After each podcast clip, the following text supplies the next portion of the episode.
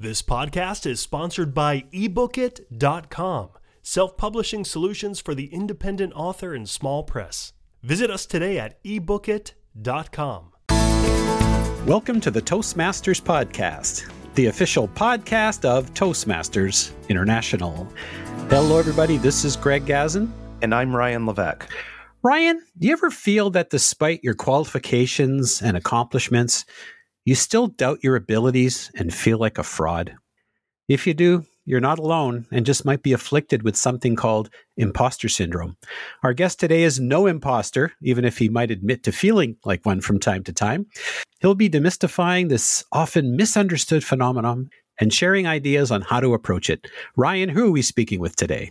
Greg, today we are speaking with Kevin Cokley, PhD. Dr. Cokley is a professor and Department of Educational Psychology chair at the University of Texas at Austin. He's a leading expert on imposter phenomenon.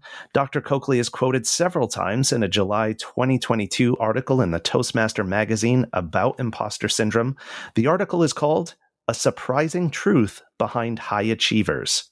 Also of note, Dr. Cokley will be presenting at the Toastmasters International 2022 International Convention this August in Nashville, Tennessee. The topic of his presentation the phenomenon of imposter syndrome and mental health. Dr. Kevin Cokley, welcome to the Toastmasters podcast. Welcome. Uh, thank you for having me. Before we get into our interview, Dr. Cokley, I'm just curious. Perhaps some people may not be familiar with the term imposter syndrome. In fact, I've been reading in preparation for this interview. Some say it's it's not really a syndrome. Is it a disorder? Is it simply intellectual self doubt? Perhaps you could just share with us a little bit about what it really is. Well, thank you um, both for having me. I, I, guess the first thing that I would say is that the the terminology that I prefer to use is not the imposter syndrome, but rather it is the imposter phenomenon, which is the original terminology that was used when the the idea was created. But but the idea behind it is essentially um, individuals who are you know very sort of competent, very intelligent, very accomplished, who nevertheless feel intellectually fraudulent. Um, in other words, these are individuals who um, experience severe self doubt in spite of the fact that their accomplishments would suggest otherwise. Um, they believe that, you know, if you could somehow peer within the windows of their soul and look inside them, you would see that, that the individual that they sort of portray themselves as in terms of being very sort of self confident, very self assured, very you know, competent is really not that person at all, that they are essentially sort of fooling people and they harbor these sort of self doubts about their own competence. Dr. Cokley, would imposter phenomenon be synonymous with another term that we've heard quite a bit over the years, which is an inferiority complex?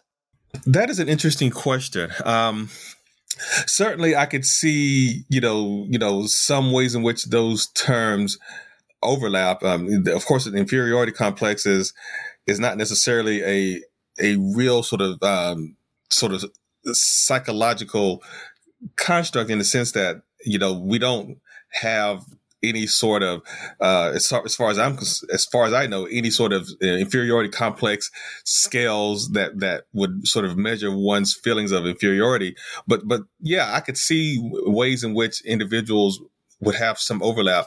But I wouldn't equate the two.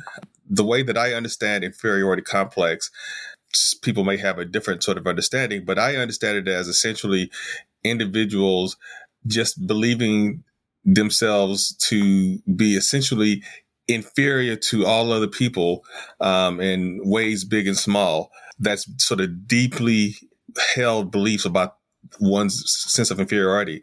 While that certainly can overlap, I think, with feelings of sort of self doubt and imposterism, I don't necessarily see the two being synonymous. So I would be careful about sort of equating the two. Thank you very much for for sharing that because I think myself I was thinking exactly the same thing that there was some sort of inferiority complex. So thanks for clearing that up. So Dr. Cokley, you yourself experienced this imposter phenomenon as an assistant professor and it's mentioned in the magazine article. But you also mentioned in the article is that at the time you didn't actually know what it was. So for you, I'm curious, what did that look like and what did you do to overcome it? So when I finished my PhD, um, it was several years ago, uh, 1998. And I was, you know, still relatively young. I think I was about 29 years old. And I accepted my first academic position at Southern Illinois University at Carbondale. Well, if you know anything about academic positions, they are incredibly difficult to obtain, especially at a research oriented school, um, very competitive. And you typically need to have a lot of published articles and research to to get those sort of jobs. Well, at that time, I had a more modest looking um, curriculum vitae. I had, you know, I think maybe one published article, some research experience, but but not as much as you would typically expect someone to have who who would obtain a tenure track position. You know, when I started my position, I remember sort of looking around, you know, walking the hallways of the psychology department and seeing all of these sort of published articles by my colleagues, and they were quite impressive. I was overcome with you know feelings of now what I understand to be um, sort of feelings of imposterism but I remember just sort of feeling very insecure and feeling all sorts of self doubt about do I really belong here? Can I really do this? Am I just sort of fooling people? And it really was quite anxiety provoking, you know, to sort of go through those feelings. I was single. I did not have a family. I essentially, you know, worked my butt off. I mean, I I really just became immersed in work. Um, I I worked you know, of course, you know, my during the day, you know, teaching and meetings and and and, and writing, but I spent time in the evenings. I worked during the weekends. When people talk about having a, you know a forty hour week, that was not you know sort of my experience. I worked well over forty hours, um, and I just really threw myself into trying to to do as much as I could to try to prove myself worthy of being, you know, a, a professor. And so the way that I overcame it. And in fact, you know, you you'll hear people like Michelle Obama who, when asked the same sort of question, she essentially gave the same answer. She talked about sort of, you know, how hard she had to work to try to overcome her feelings of imposterism. And that's exactly what I did.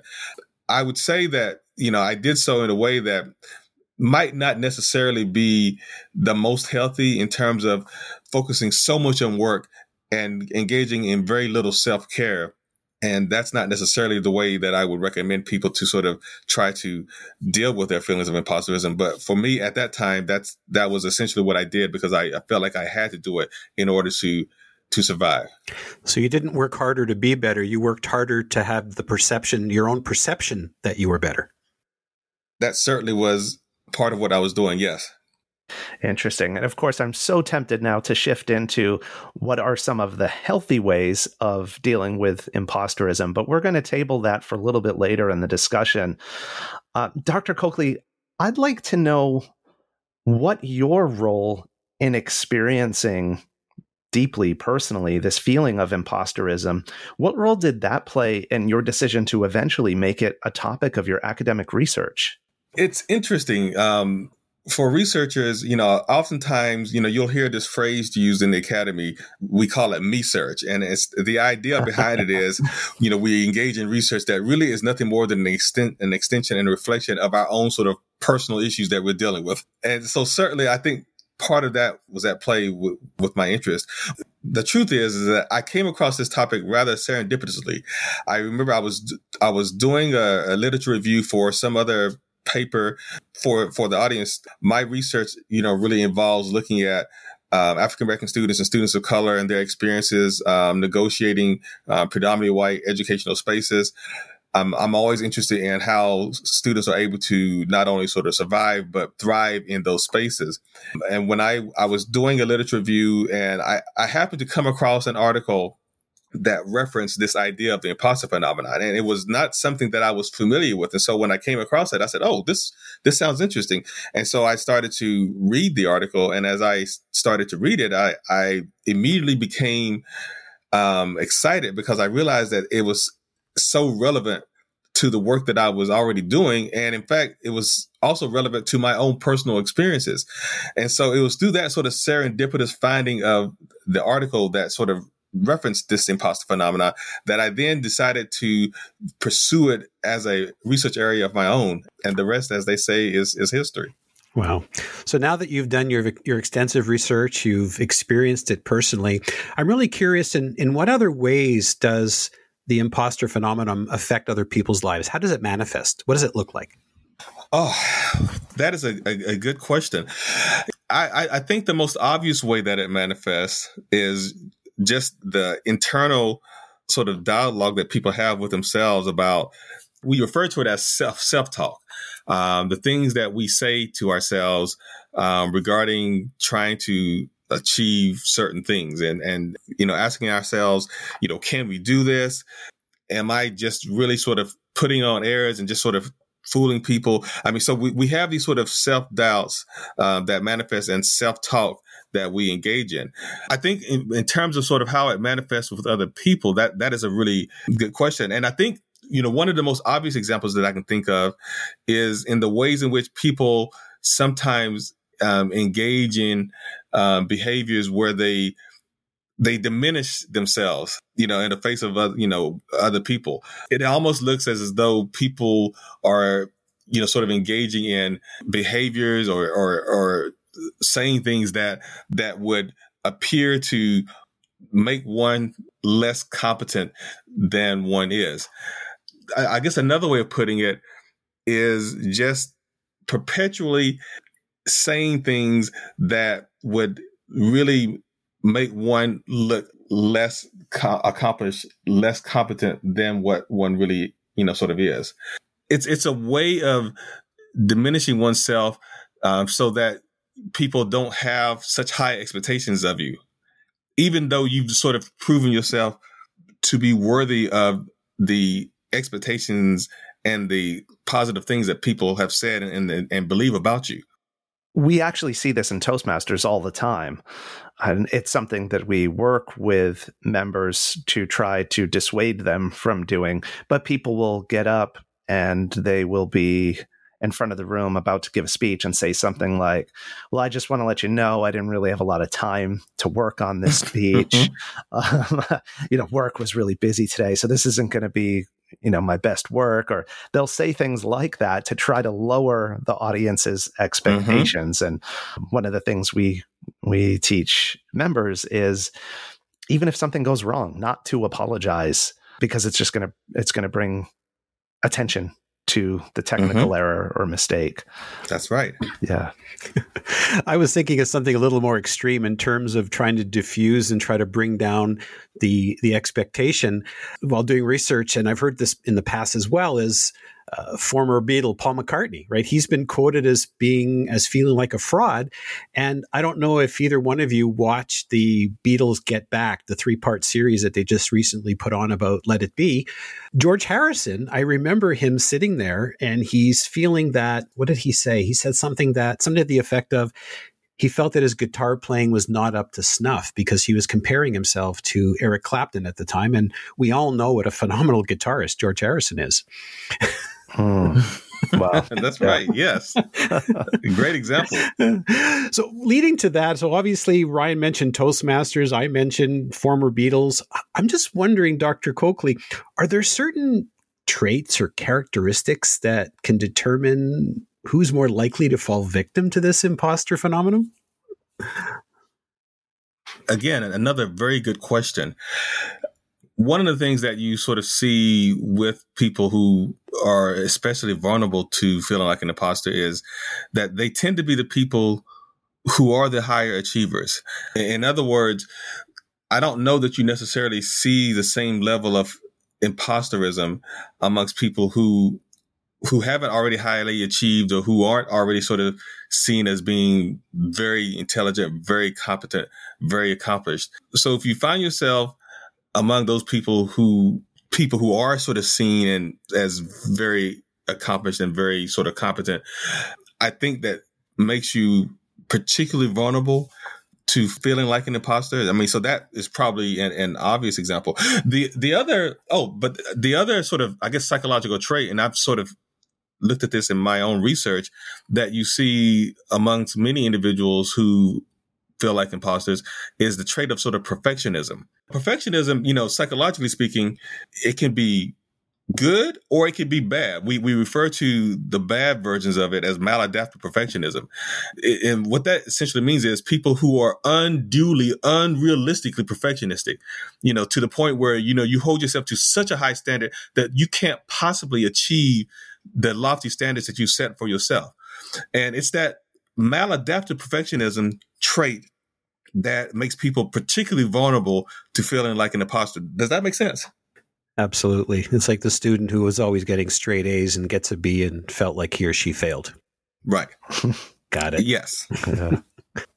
Dr. Cokley, you eloquently laid out for us at the outset of the interview, I'll say, ended the misnomer of there being something called imposter syndrome in favor of this term imposter phenomenon. While it may not be a syndrome, it certainly is, as we just said, a phenomenon and one mm-hmm. that has real impact on people's lives. At this point, I would like to ask you to share with us some practical ways of managing or treating this phenomenon that people have found helpful another good question, and and this is something that I will uh, hopefully address, you know, in my my talk at the convention. But but one of the and you know, so I'm a psychologist, and and one of the suggestions that we give people is to be very intentional about documenting your successes. Now, why is this important? Well, too often people who experience imposter feelings, they conveniently sort of forget or minimize those examples of of successes that they experience during the course of a day, during the course of a week. And so sometimes you you have to be told to be very intentional and to actually document every time that you did something that was great, where you received an acknowledgement, where you did something that is, is laudatory. Write it down, document it, and then revisit that. Maybe revisit it weekly, maybe revisit it bi-weekly so that you can see, oh, you know what? I'm actually doing okay. I'm I'm actually very good at what I do. I've actually accomplished some things. So just being intentional and systematic and documenting your successes and then revisiting that periodically. Again, it's a reminder that the things that we sometimes conveniently, you know, forget or minimize, we need to be reminded of. And so that's one way of, of, of being able to do that. Does that make sense?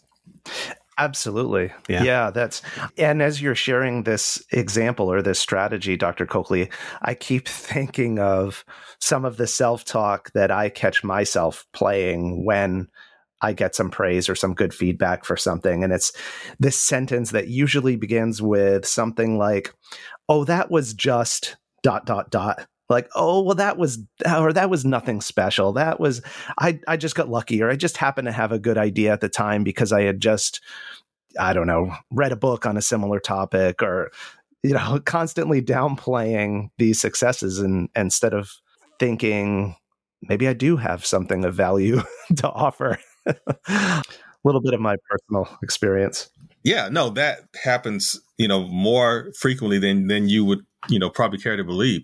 another suggestion, and it's somewhat related to what I just said, is just sort of owning your accomplishments. Now, and what do I mean by that? Sometimes I, I think that we, we we have been socialized to not really sort of talk about or be proud of the things that we've done. Um, you know, we don't because we don't want to be seen as being braggadocious, as it as being sort of egomaniacal. We sometimes just minimize those things that we've done. Here we're saying, look, own your accomplishments. It's it's okay to be proud of what you've done, and you can do that. You can own your accomplishments in a way that is not sort of being braggadocious, that is not being off-putting, but it's just simply acknowledging, you know, I did something, you know, really good here, really impressive here, and I need to be proud of that. So so owning your accomplishments is is another strategy that that we would sort of suggest. Uh, and I'll, I'll, leave you with one more, um, and that is sort of talking to someone about it. And and I don't just mean talking to a professional. I mean, obviously, you know, I would always sort of recommend seeking treatment for mental health, and that's you know goes without saying. But but talking to people, you know, talking to a friend, talking to a colleague, who you might be surprised may have felt the exact same way, or maybe feeling the exact same way as you because too often people who have imposter feelings are suffering in silence and they don't want to tell people or share this vulnerability with people. You may find that in talking to a friend or a colleague that they have either either felt the way that you're feeling or they are currently feeling the way that you're feeling. It's always good to be able to kind of share this with other people. I see a lot of these things you're sharing also have very similar elements in terms of developing and maintaining your own self confidence. So it makes a lot of sense. Yeah.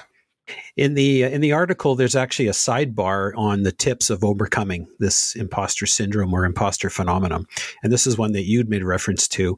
And one of them is the offer of the tip of being transparent. Can you maybe explain a little bit more about that, or just elaborate on it? Sure. I'm thinking especially sort of about the types of environments where um, we work, where the you know there's so much pressure, you know, to to excel and and to not make mistakes. And when you're in that sort of environment, this advice is is actually really almost more for you know the people who are supervisors who who help establish the the, the culture of these spaces that we work in.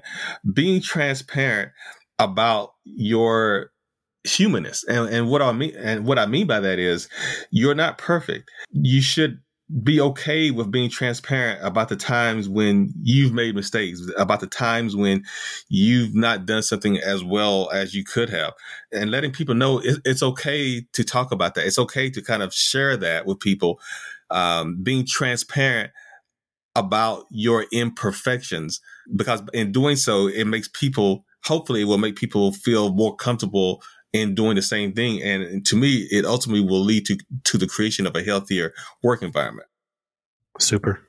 Thus far, we've focused mostly on the negative or debilitating aspects of the imposter phenomenon. Dr. Cokley, are there any positives that are embedded in this phenomenon that you might be able to extract for us? I'm really cautious about framing it as as positives. Although I, I, I will say this that there is some evidence to suggest that and I'm speaking, I'm thinking about sort of, you know, within the context of either school or I guess, you know, sort of work environment. There's some evidence to, to suggest that individuals who experience imposter feelings can sometimes, you know, end up doing extremely well, you know, performing at a very, very high level, whether you we're talking about students in a school context, you know, sort of making very good grades and doing very well on tests or, you know, professional in a work environment who you know, ends up just being, you know, incredibly good at what they're doing because of just the, the, the concerns about um, wanting to to be perfect and wanting to sort of present oneself as being incredibly competent so the the amount of work and effort that can go into sort of that self presentation that's driven by imposterism can, in some instances, lead to what would appear to be sort of positive outcomes. But but I al- always caution people that that comes at a cost, and the cost is to one's uh, mental health and, in some instances, physical health. Um, you know, in other words, you work so hard to sort of be able to sort of be presented as this incredibly, you know, accomplished, competent person that it can lead, you know, in, in more extreme cases to a diminished mental health and, and, and physical health. So I always want to make sure to sort of say that to people. Yeah, which could have happened in your own situation where all of a sudden you're working twice as hard just to try to get that recognition or to be perceived as as belonging there. That's right. Yeah. I'm just curious, Dr. Cokley, is this imposter phenomenon, is it something that will go away and gets better with time, or is it something that might just pop up depending on your circumstance? Well, you know, and th- I think this is something that we, a question where we need to have a lot more research. Um, I'm someone who is, you know, I'm a somewhat of an empiricist, so I don't like saying things that can't be supported with data. I can give you my general impressions, which is somewhat supported by some data that I have, and which is that I, I, I think there's some evidence that feelings of imposterism slowly diminish over time as one gets more experience on a job or you know whatever you know the setting that that can result in increased feelings of confidence and and, and feeling efficacious about one's ability to to do well so so there is some reason to believe that it, it can start to diminish over time. Does it ever completely subside and, and, and sort of go away? I, I don't think that's the case. Only in, you know, I mean, every once in a while, um, you might come across a person who has never ever felt like an imposter and, and is baffled when you ask the question. But whenever I sort of you know, and I'm going to do this, you know, actually at the conference. I hope I'm not giving away all of my goodies, but whenever you ask people, you know, most people will indicate that they have felt like an imposter at some point in time. And you see that across different developmental sort of stages. In, in other words, you know, people across ages, you know, whether it's young or sort of, you know, you know, midlife or sort of older, you know, most people will indicate that they have experienced feelings of imposters at some point.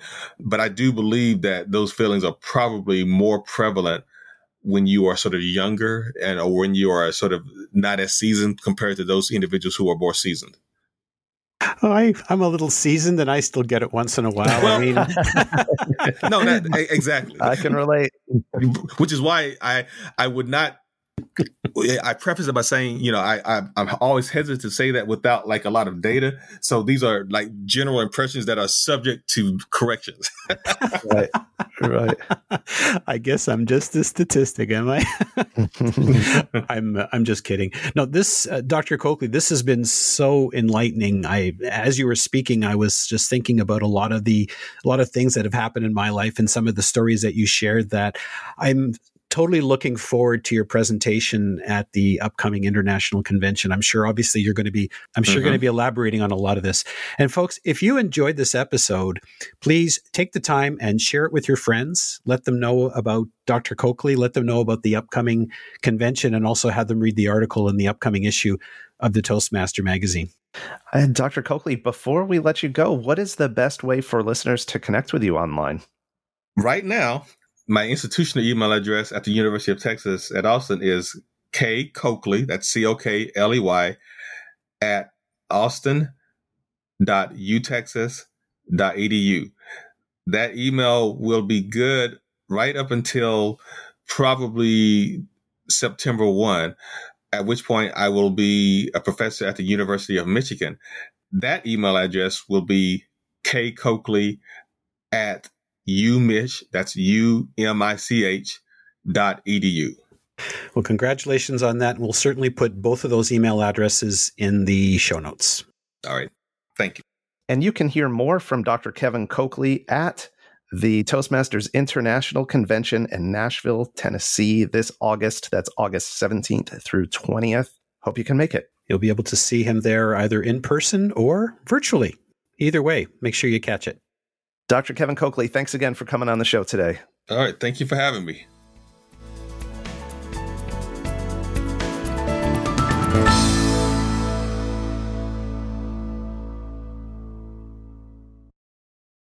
Isn't it about time you published that book you've been thinking about? We can help with that. At ebookit.com, we've been providing authors and small presses with ebook publishing services since 2010. Visit us today at ebookit.com and let us know how we can help you.